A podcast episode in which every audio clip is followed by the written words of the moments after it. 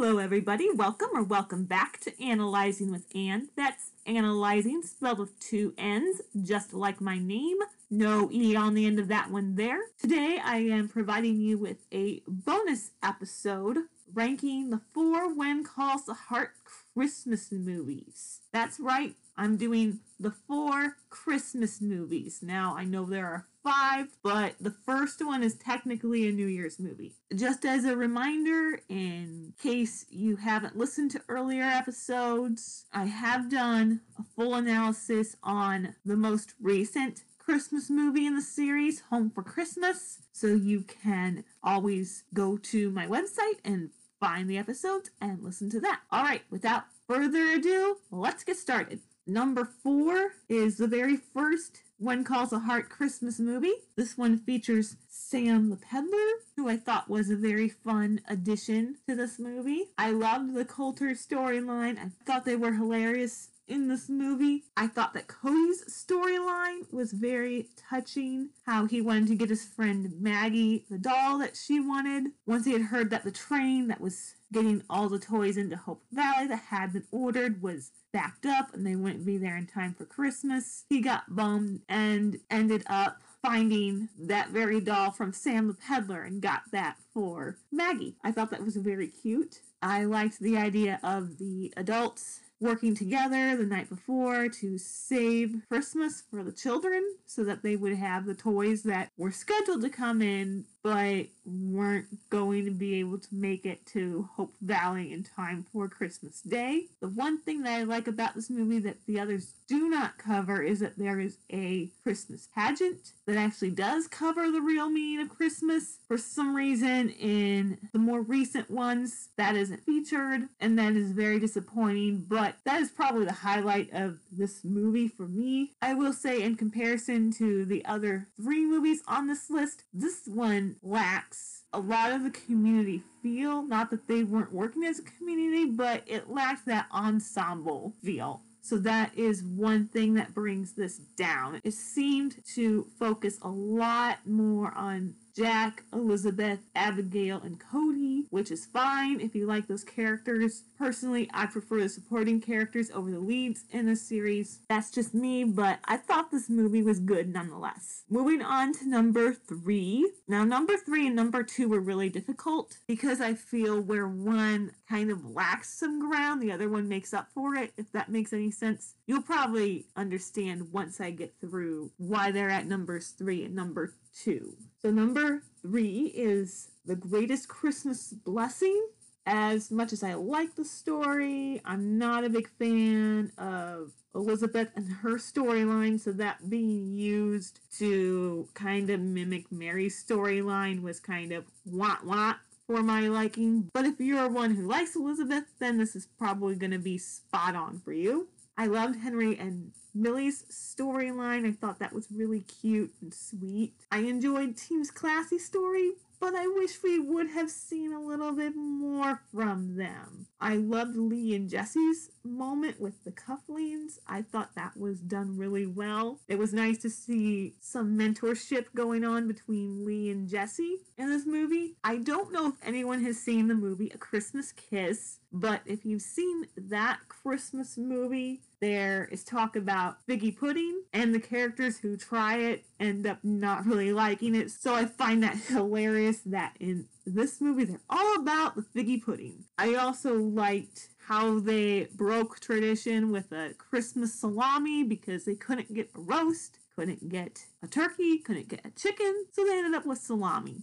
Thinking back to that, I think a ham would have been the next best thing if they couldn't get a chicken. So I guess we're just gonna have to assume that a ham was not available, so they ended up with a salami, which I thought was fun. It was very different. I think what brought this movie down for me was it didn't have quite the ensemble feel of the movie from the previous year going into season five. This movie goes into season six. It didn't seem to have the best ensemble balance in this movie. I don't know why, because it does have an ensemble balance, but it's not as good as the other ones that I'll get to here in a moment. So that is why I think I have to put this one at number three. Moving on to number two, The Wishing Tree. I liked how we got to learn a little bit more about Rosemary's family and her past as she talks about where her love of performing came from.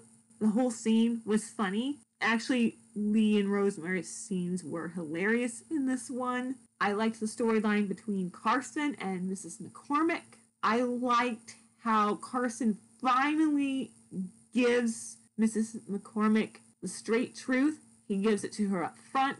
He's not trying to be Mr. Nice Guy about it. He's trying to be stern about what is going on in her life and why she has not moved forward since the loss of her husband. I think we need to see more of this in Hope Valley.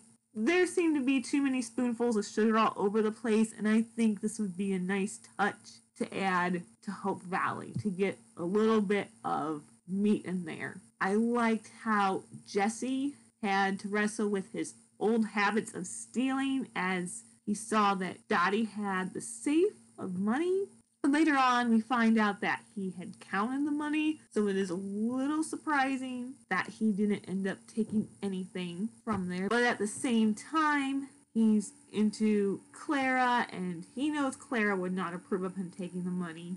He knows it's not the right thing to do. But we find out that he's struggling with not taking the money for the right reasons, as he says later that he figures he needs to do the right thing because it's the right thing to do, not because he wants to impress Clara. There is a moment in time where you do see the look on his face where you can tell he's kind of struggling with that old habit of taking money that doesn't belong to him. And I think that made the stakes higher for him in his storyline. After rewatching this, I found the irony in the situation where Rosie is getting stuff ready to take home as they've been working on stuff for the parade and then has this conversation with Lee about how she's always good at finding potential in people, and she had saw potential in Henry, who had come back under probation because he's technically supposed to be in jail. Abigail wanted to provide him with a warm cell instead of a prison tent to sleep in.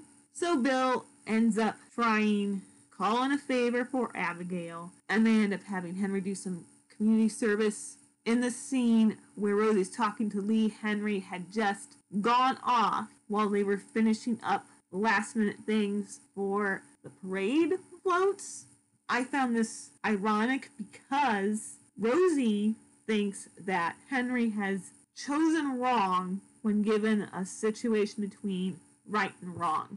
However, later in the movie. And if you watch this from the beginning, you kind of get a sense that Henry really wants to help bring Abigail's adopted daughter, Becky, back to Hope Valley for Christmas. Find out later that that is why he went off because he knew how to get to the depot that Becky was stuck at. So he took off, took a horse, and went to the depot to bring Becky home for Christmas so Abigail could spend Christmas with her family and I found it very ironic that Rosie is under the impression or assuming that Henry is choosing wrong when in a way he's actually choosing right in this situation and he doesn't need anyone to tell him what to do. He decides to just go ahead and do this on his own. He didn't necessarily do it in the right way, but at least no one was pushing him to do it and he did it on his own initiative, which is good we see Abigail actually show some humility towards Henry when he comes to help spruce up her office.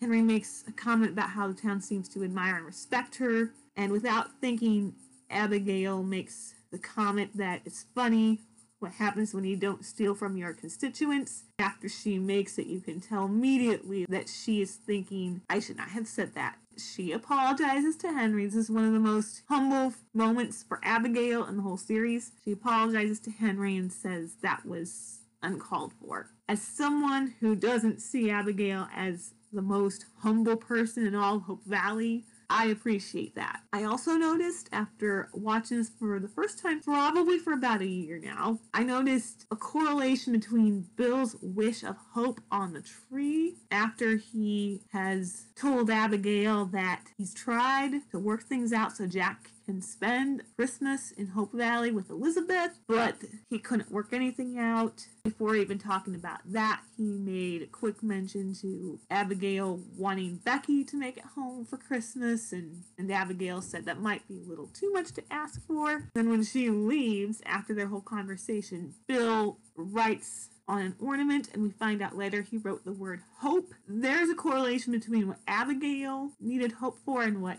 Bill needed hope for. Abigail was hoping that somehow Becky would be able to make it home for Christmas, and Bill was hoping that somehow Jack could stay for Christmas. I had never made that correlation between that conversation and how both of them wanted hope. I thought this movie had an overall excellent ensemble feel this movie might actually have the overall ensemble feel out of all of these movies, but the one that ended up being number one seemed to highlight more characters and more backstories were kind of mentioned in passing in what is my number one movie. So, without further ado, let me just give you my number one ranking Home for Christmas. Like I said, I have a full analysis on this movie, so I am going to try to make this as quick as possible. I love the continuation of the wishing tree in this one which was also continuated in The Greatest Christmas Blessing, and I liked that touch in that movie too. The one thing that they didn't bring back for season six was the whole Santa Claus debacle among the men of Hope Valley.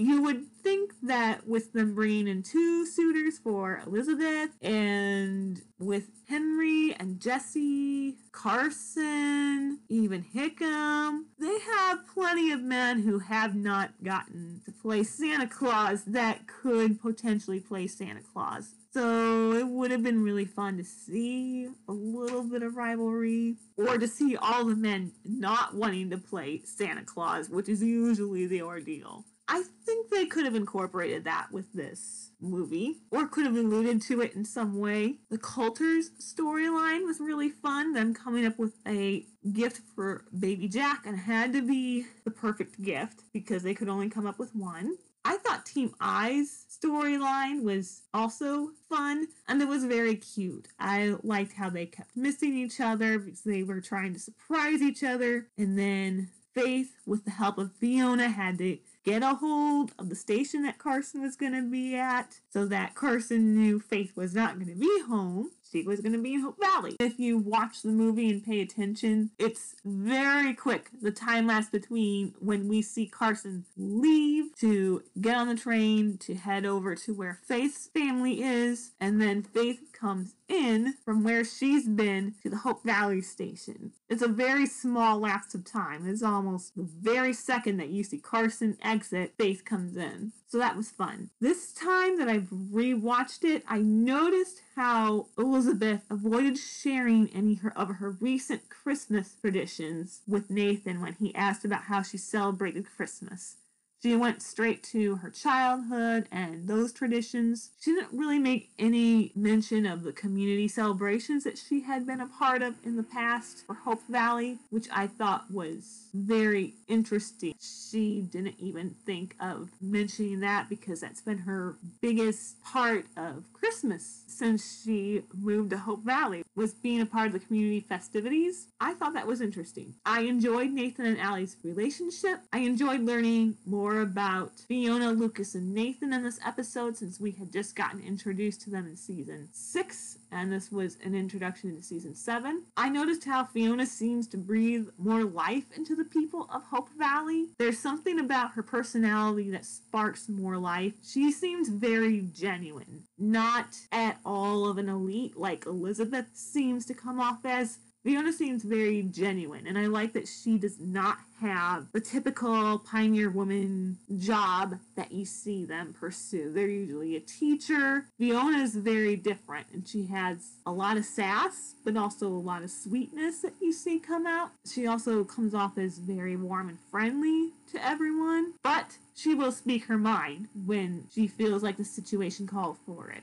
Think she is by far one of the more interesting characters on the show, and she seems to breathe a lot of life into everyone around her in Hope Valley. I enjoyed the community aspect of this movie, and I liked how every character, lead or supporting, had something to contribute to this movie episode of the show. While I don't think it was the perfect ensemble feel, I felt like no one was necessarily cheated out of screen time. They could have maybe done a little bit more with Justin and Clara, but I felt like no one was really severely cheated out of screen time on this one. Even the supporting roles had a fair amount of screen time for what they were working with for the storylines in this movie. That is probably why this is my number one. I love how we have a little bit more of a variety every character leading or supporting has something special to contribute. It looks like they all kind of have their own moment in this movie, so that is why Home for Christmas ended up ranking at number one. You can find this podcast on my webpage, anchor.fm slash ann dash riddle. That is all lowercase anchor a n c h o r dot fm slash ann a n n dash riddle r i d d l e all lowercase letters. That will tell you a lot of the platforms that you can find this podcast on. Two of the most well known platforms are Apple Podcast and Spotify. So you can definitely find this podcast on those platforms. And if you happen to find this podcast on Apple and end up subscribing, please leave a rating and a review so I know what I'm doing well and what I need to work on for this. That's very helpful. You can also follow me at Parler at AM Riddle 8 and that is a capital A. All the other letters are lowercase. A M as in monkey, riddle 8. You can also follow me at Twitter at a riddle 91. Again, that is a riddle spelled R I D as in dog, another D as in dog, L E 91. Sorry I don't have one of those for you today. Enjoy the rest of your day and Merry Christmas!